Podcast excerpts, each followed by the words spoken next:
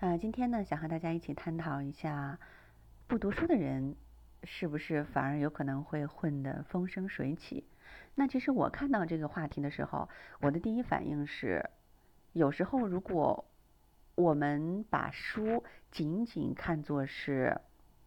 这个有形的书，那我们的理解可能会有一些偏颇。比如说。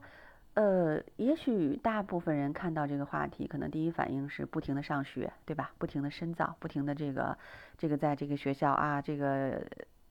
最后呢拿到了很高很高的这个学历，然后呢不停的读书，可能是这种感觉。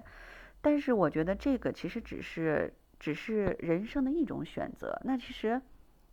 可能当我们在学校去去呃。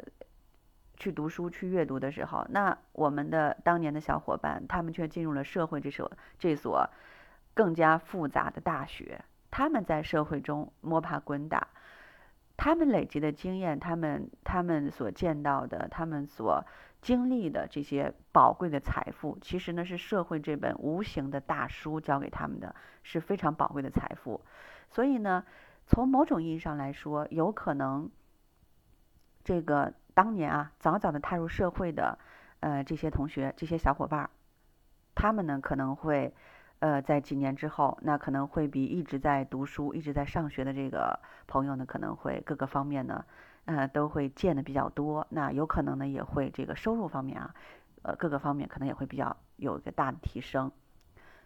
嗯，所以呢，我觉得这个看怎么看，呃，人家。可能只是不是在学校读书，但是人家呢，可能是在社会上读书，对吧？读的可能还比很多人呢要杂，